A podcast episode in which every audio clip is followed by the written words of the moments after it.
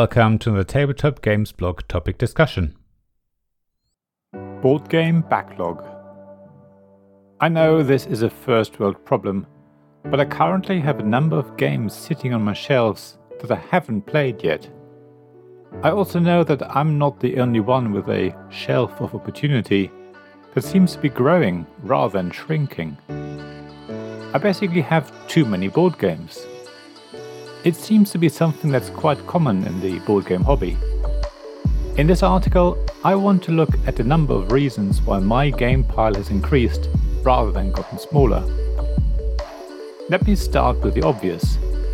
I've been backing quite a few games on the various crowdfunding platforms. These games are now being fulfilled, and therefore the stack of unplayed games is growing. I think that's true for a lot of us. The lure of a glitzy crowdfunding campaign with exclusive components is very powerful. The feeling of helping someone make their dream a reality is wonderful. It's also very hard to resist the pull of lots of people on social media singing the latest campaign's praises. The fear of missing out can be very strong. However, I've now made the decision to only back campaigns from smaller, independent publishers or self-publishers and show them my support. Other than that, I'll only be backing games that do something new, something different, that I've not seen in other games before. That used to be my aim anyway, finding a game with a new mechanism or that somehow uses existing mechanisms in a new way. So I'm going back to that, which will help. The other main reason why I've now got more games than I can play is the lockdown, of course. It's not only me who has been backing crowdfunding campaigns. My friends did the same. So where we would normally have had time to meet up and play those games, the lockdown prevented us from doing so. It's hard to say exactly, but I think we lost about 2 years. It's no surprise that I now have too many board games. While we were unable to meet in person, we played a lot online. And a quick hello to Jamie Adams from the Brainwaves Board Game News Podcast at this point. We learned a lot of new games, so I was able to continue writing reviews, be it for digital versions of board games rather than physical games. However, we didn't get time to play the games we were getting in the post. When the lockdown was over and we were happy to meet up in person again, everyone wanted to play their game first. My friends' copies of Oath, Root and Dwellings of Eldervale got played. At the same time, my copies of Brass Birmingham and Die Macher stayed on the shelf.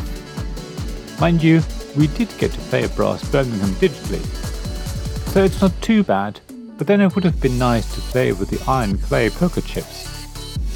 It was great that my wife played games with me that I could review, but I only got rid of games that could be played with two players. A lot of the games I buy are for more than just two, or at least they are more fun at a higher player count. It also didn't help that publishers started to send me review copies of their games. Previously, I only had received a small handful of review copies. So as that number went up, my pile of unplayed games didn't go down.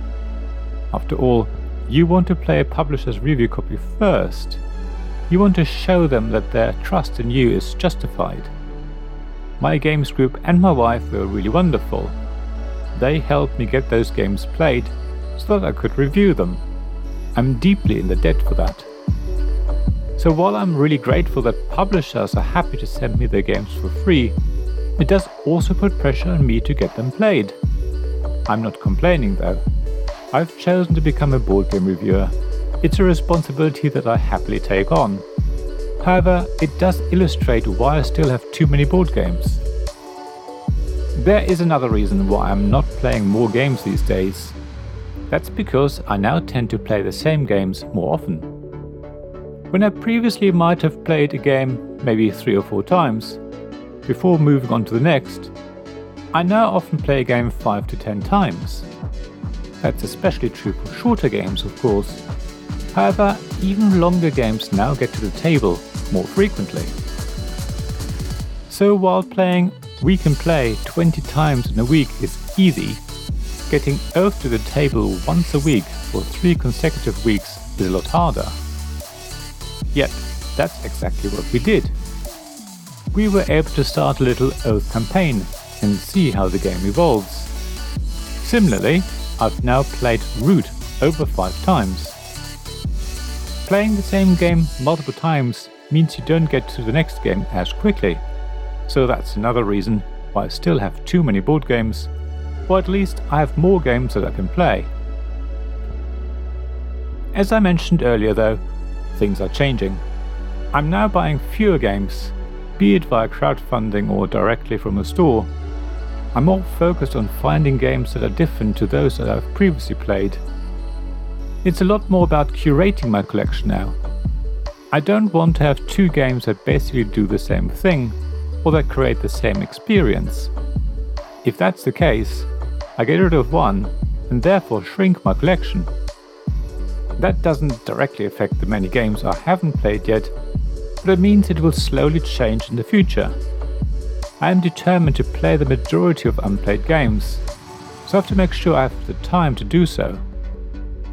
I also have to make sure I only buy games that I'm pretty confident are a good fit for the people I play with. I've recently increased the number of lighter games that I know I can play with a wider family. I also focused a bit more on 2-player only games, which I will be able to play with my wife. The number of heavier games hasn't gone up though. That allows me to play each heavier game multiple times with my games group, so we get the most out of them.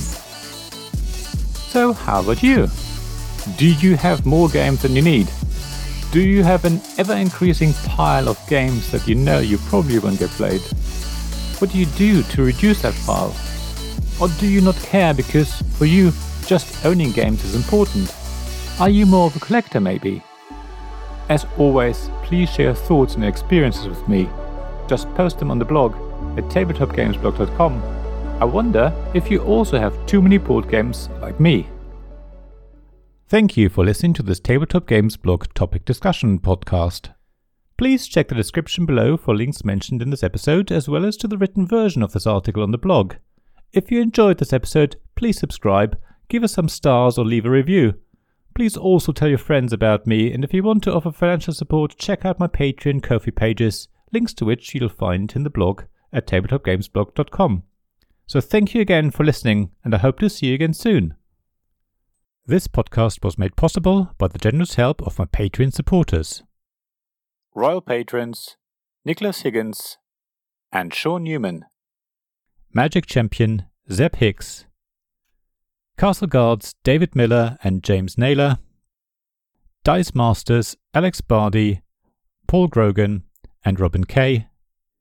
And Shining Lights, Gavin Jones, Sarah Reed, Richard Simpson and Tim Vernick.